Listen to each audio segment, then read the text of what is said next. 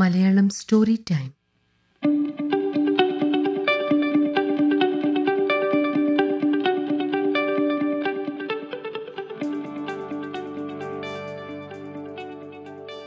നമസ്കാരം. Malayalam story time പോഡ്കാസ്റ്റിലേക്ക് ഏവർക്കും സ്വാഗതം. ഇന്ന് ഞാൻ അവതരിപ്പിക്കാൻ പോകുന്നത് മഹാഭാരതത്തിൽ നിന്നും തിരഞ്ഞെടുത്ത ഗുരുദക്ഷിണ എന്ന കഥയാണ്. സംഗ്രഹീത പുനരാഖ്യാനം ശ്രീ രാധാകൃഷ്ണൻ കുന്നുംപുറം. ഗുരുദക്ഷിണ. അടങ്ങാത്ത ആഗ്രഹത്തോടെയാണ് കാട്ടാളപുത്രനായ ഏകലവ്യൻ തന്റെ യാത്ര ആരംഭിച്ചത്. അയാൾ ആരോടെന്നില്ലാതെ പറഞ്ഞു എനിക്കത് നേടണം. ഒരു വില്ലാളി വീരനായി തീരണം. അറിവ് വെച്ച നാൾ മുതൽ ഏകലവിന്റെ മനസ്സിലെ അടങ്ങാത്ത ആഗ്രഹമായിരുന്നു അസ്ത്രവിദ്യ പഠിക്കണമെന്നത്. ഓരോ ദിവസം പിന്നിടുമ്പോഴും ആ ആഗ്രഹത്തിന് ശക്തി കൂടി വന്നു. വില്ലാളി വീരനായ ഒരു യോദ്ധാവായി യുദ്ധരംഗത്ത് പോരാടുന്നതയാൾ പല രാത്രികളിലും സ്വപ്നം കണ്ടു. ഉത്തമനായ ഒരു ഗുരുവിനെ കണ്ടെത്തുന്നതിനായി ഏകലവ്യൻ അന്വേഷണം തുടങ്ങി. അങ്ങനെയാണ് അയാൾ ദ്രോണാചാര്യരെക്കുറിച്ചറിഞ്ഞത്. അസ്ത്രവിദ്യാ പാരംഗതനും പണ്ഡിതനുമായ ദ്രോണാചാര്യരെ ഗുരുനാഥനായി ലഭിച്ചാൽ തന്റെ ആഗ്രഹം വിജയിക്കുമെന്ന് ഏകലവിനറിയാമായിരുന്നു ഭരദ്വാജ പുത്രനായ ദ്രോണർ അഷ്ടദിക്കും അറിയപ്പെടുന്ന ഗുരുനാഥനായിരുന്നു. ഏറെ താമസിക്കാതെ ദ്രോണരെ നേരിൽ കാണാൻ കാട്ടാള രാജകുമാരനായ ഏകലവ്യൻ യാത്ര തിരിച്ചു. മഹാമനീഷിയായ ഗുരുനാഥനായിരുന്നു ദ്രോണർ. വേദശാസ്ത്ര പണ്ഡിതൻ. കൗരവന്മാരെയും പാണ്ഡവന്മാരെയും അസ്ത്രവിദ്യ അഭ്യസിക്കുന്നതിനായി ഭീഷ്മാചാര്യർ ദ്രോണരെ ഹസ്തിനപുരിയിലേക്ക് ക്ഷണിച്ചു വരുത്തി. അങ്ങയുടെ കീഴിൽ ഇവർ ലോകമറിയുന്നവരാകും. ഭീഷ്മരുടെ ഈ അഭ്യർത്ഥന ദ്രോണരെ വല്ലാതെ സന്തോഷിപ്പിച്ചു.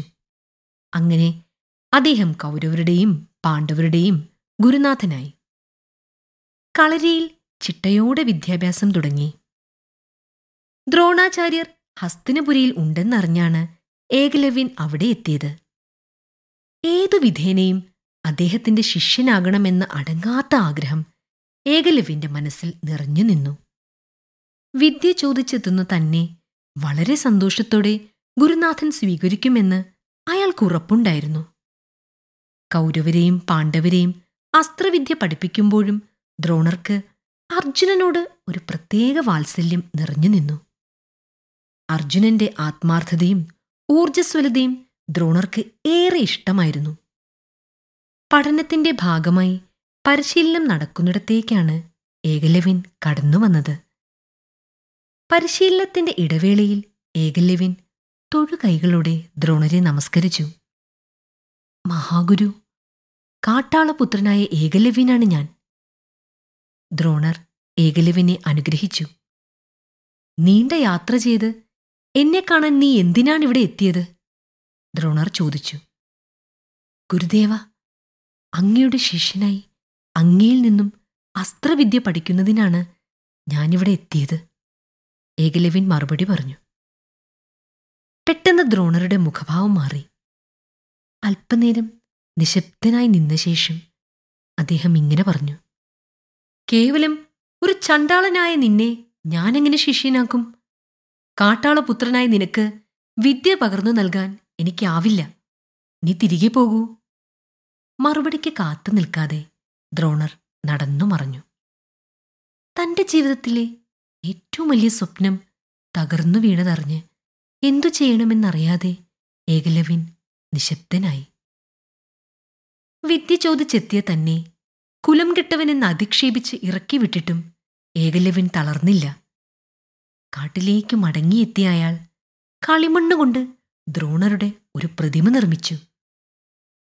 കുടിലിനു മുന്നിൽ ആ പ്രതിമ സ്ഥാപിച്ച് ദ്രോണരെ ആചാര്യനായി മനസ്സിൽ ഉറപ്പിച്ച് ഏകലവ്യൻ അസ്ത്രവിദ്യ അഭ്യസിച്ചു തുടങ്ങി. കാലം കടന്നുപോയി. മുടക്കമില്ലാതെ ഏകലവ്യൻ തന്റെ പഠനം തുടർന്നു. ഒരിക്കൽ പാണ്ഡവകുമാരന്മാർ കാട്ടിൽ നായാട്ടിനു വന്നെത്തി. അവരോടൊപ്പം ഉണ്ടായിരുന്ന വേട്ടനായ നിർത്താതെ കുരയ്ക്കാൻ തുടങ്ങി.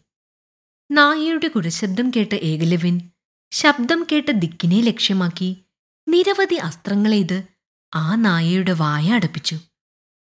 നിലവിളിച്ചെത്തിയ നായയെയും കൂട്ടി പാണ്ഡവർ ദ്രോണാചാര്യരുടെ അടുത്തെത്തി. അകലെ നിന്നും ശബ്ദം കേട്ടുമാത്രം അസ്ത്രങ്ങൾ എയ്ത് തർപ്പിക്കാൻ കഴിവുള്ള ഒരു വില്ലാളി വീരൻ കാട്ടിലുണ്ടെന്നവർ ആചാര്യനോട് പറഞ്ഞു. അത് കേട്ട് അത്ഭുതപ്പെട്ട ദ്രോണർ അർജുനനടക്കം പാണ്ഡവരുമായി കാട്ടിലെത്തി. ഏകലവിനോട് എങ്ങനെയാണ് ഇത്രയും മിടുക്കനായ ഒരു പോരാളിയായി മാറിയതെന്ന് അന്വേഷിച്ചറിഞ്ഞു. വിവരങ്ങൾ അറിഞ്ഞ ദ്രോണർ തനിക്ക് ഗുരുദക്ഷിണയായി ഏകലവിന്റെ തള്ളവിരൽ മുറിച്ചു നൽകണം എന്നാവശ്യപ്പെട്ടു ഗുരുവിന്റെ ആവശ്യമനുസരിച്ച് ഏകലവ്യൻ തന്റെ തള്ളവിരൽ ഗുരുദക്ഷിണയായി മുറിച്ചു നൽകി. എങ്കിലും അസ്ത്രവിദ്യയിൽ ഏകലവ്യന്റെ കഴിവുകൾ ഒന്നും നഷ്ടമായില്ല. അത്രയേറെ അറിവുകൾ അയാൾ സ്വയം പഠിച്ചെടുത്തിരുന്നു.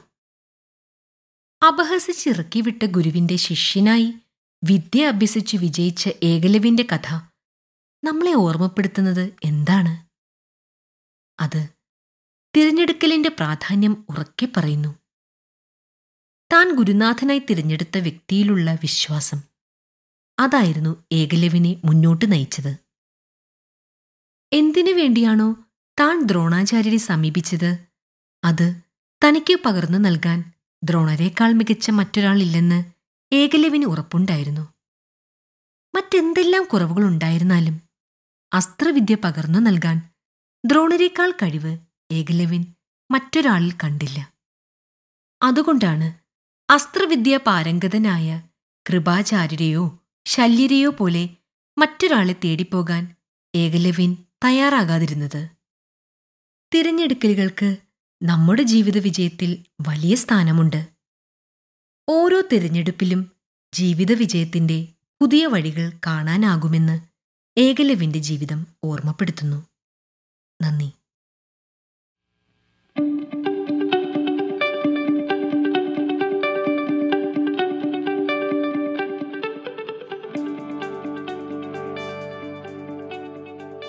മുത്തശ്ശി നാട്ടു നന്മകളുമൊക്കെ നമ്മളിൽ നിന്നും വളരെ ദൂരെയാണ്.